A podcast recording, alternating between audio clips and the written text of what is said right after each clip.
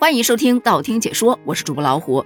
最近全国大部分地区气温是一降再降，很多小伙伴羽绒服都上身了，全身上下裹得那叫一个严严实实，连脖子都不例外。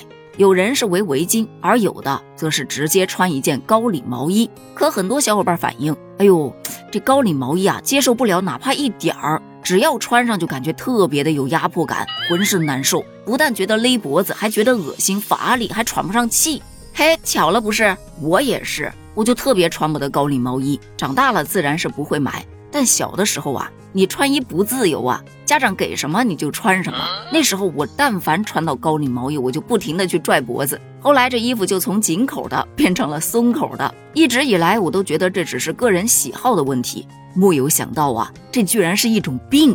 最近，据《生命时报》报道，一穿高领毛衣就浑身难受、喘不上气的这种情况，在医学上称之为颈动脉窦综合征，也叫做衣领综合征。它是一组由颈动脉窦反射过敏引起的恶心、耳鸣、头晕的病症。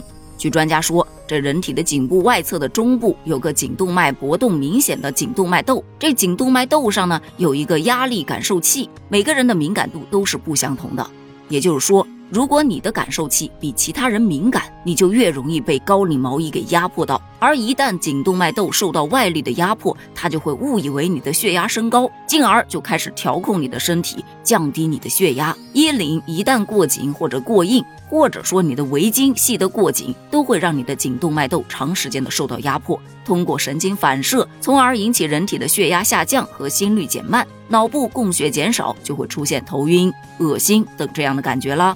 更严重的，它还会导致晕厥呢。这个解释一出来，很多网友感叹：原来这个症状还有个病名啊！我还以为是因为我脖子太短，穿不了高领呢。我个人的感觉是，真的，现在有很多奇奇怪怪的病，你听都没听过；还有一些以前你觉得奇怪的现象，它现在也有了很多的科学解释。比方说，为什么人哭久了就会一抽一抽的，无法自控呢？这种现象当然更多的是出现在孩子身上，在我的印象里，这不是一个哭伤心了的正常反应吗？但其实不是的，有专家出来科普了，哭泣是一个过度通气的过程，如果情绪失控，哭泣时间过长，人就可能会出现呼吸急促啊，哎，皮肤震颤啊，手脚抽搐啊这样的状态，其原因是过度通气引起的短暂的呼吸性碱中毒。就如果你不缓解这个症状，还可能会引发呼吸困难、晕厥等症状。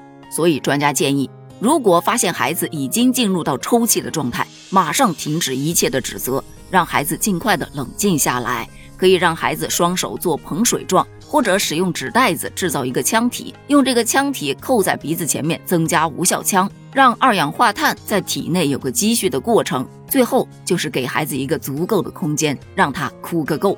对于这个解释，很多小伙伴感叹：现在有网络来做科普是真好啊！以前我妈的止哭大法是给你三秒钟停下来，不然我就再打你一顿啊！你妈真好，我妈就给一秒。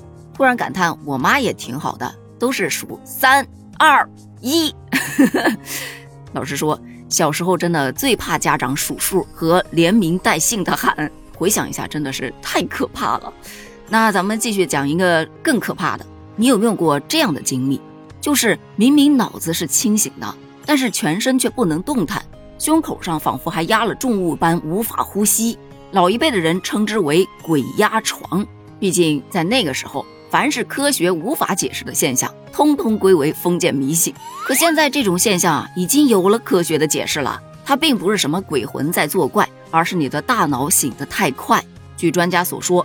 我们在进入到深度睡眠阶段时，大脑会发送信号，使全身的肌肉放松下来，以防止我们在睡梦中做出什么危险的动作。然而，有时候这个机制会出现一丝故障，导致我们在醒来的时候仍然处于这种肌肉放松无法控制的状态。也就是说，脑子已经醒了，但身体还无法动弹。这就是我们常说的“鬼压床”。在医学上，它被称作睡眠瘫痪。尽管说发生睡眠瘫痪的人在心理上会有巨大的压力或者恐惧，但是没有人会在睡眠瘫痪中发生什么意外的。